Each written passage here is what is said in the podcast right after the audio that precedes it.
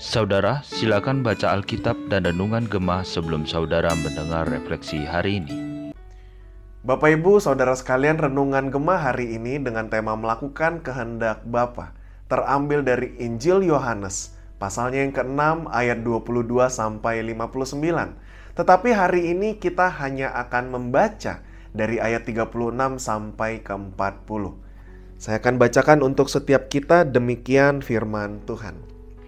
Tetapi aku telah berkata kepadamu, sungguh pun kamu telah melihat aku, kamu tidak percaya. Semua yang diberikan Bapa kepadaku akan datang kepadaku, dan barang siapa yang datang kepadaku, ia tidak akan kubuang. Sebab aku telah turun dari sorga, bukan untuk melakukan kehendakku, tetapi untuk melakukan kehendak Dia yang telah mengutus aku. Dan inilah kehendak Dia yang telah mengutus aku yaitu supaya dari semua yang telah diberikannya kepadaku, jangan ada yang hilang, tetapi supaya kubangkitkan pada akhir zaman.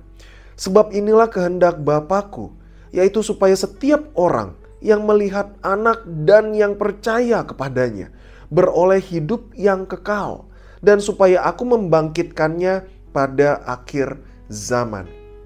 Sedemikian jauh pembacaan firman Tuhan.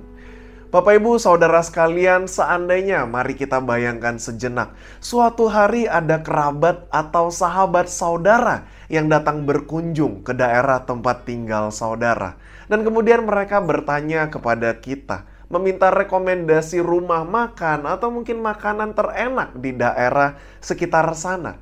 Saudara kira-kira apa yang akan saudara rekomendasikan?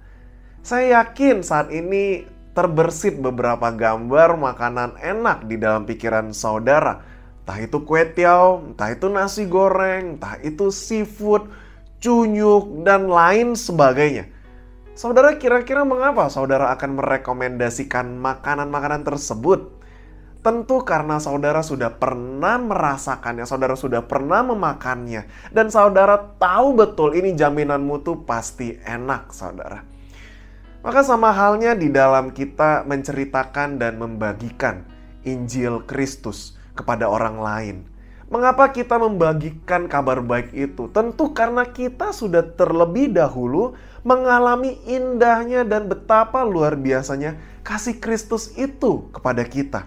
Betapa damai, betapa sukacita perasaan yang kita miliki ketika kita sadar betul seorang pendosa besar telah diampuni dosa-dosanya dan telah beroleh keselamatan.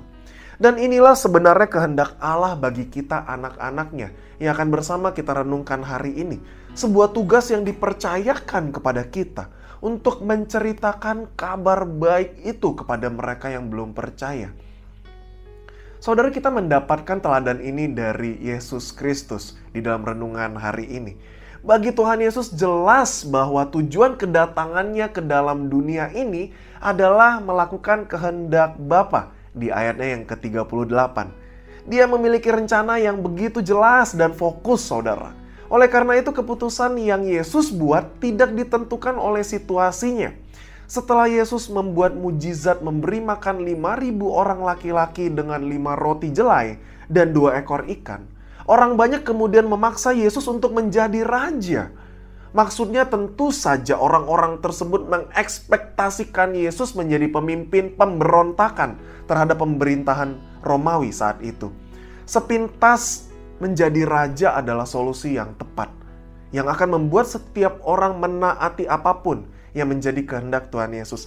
Tetapi Tuhan Yesus justru menghindar karena tujuan kedatangannya ke dunia bukan untuk merebut kekuasaan Romawi, saudara.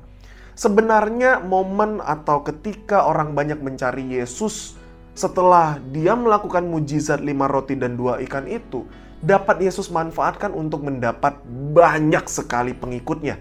Tapi Tuhan Yesus tidak mau memanfaatkan kesempatan itu Sebaliknya Yesus menegur keras orang banyak yang datang karena mereka telah mendapatkan makanan jasmani. Bagi Tuhan Yesus, yang penting bukan bahwa orang banyak itu kagum terhadap dirinya, melainkan agar mereka percaya kepadanya. Dia berusaha mengalihkan perhatian orang banyak dari roti yang hanya sekedar mengenyangkan perut kepada keperluan mereka akan hal-hal rohani, yaitu roti hidup yang sebenarnya bermakna simbolis, menunjuk kepada tubuhnya sendiri yang diberikan untuk mati di kayu salib guna menebus dosa manusia. Sayangnya di ayat 60 kemudian orang banyak itu menganggap perkataan Yesus begitu keras dan tidak siap untuk mereka terima.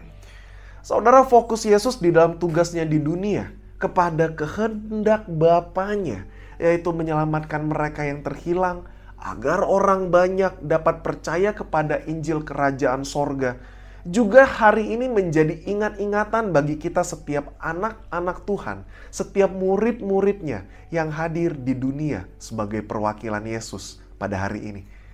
Contoh pertama di dalam kita gereja melakukan aksi sosial. Pelayanan sosial adalah respon yang wajar sebuah tugas gereja dalam melayani sesama dan sekitar sebagai bentuk kita menyaksikan kasih Kristus tetapi kita tidak boleh berhenti hanya sampai pada sebuah kegiatan sosial belaka, saudara. Kita perlu tetap berfokus pada tugas dan tujuan utama kita, yaitu memberitakan kabar penebusan dosa yang tersedia melalui kematian Yesus Kristus di atas kayu salib itu. Memberitakan Injil keselamatan di dalam Kristus adalah tugas utama kita sebagai orang-orang percaya yang tentunya tidak boleh kita abaikan.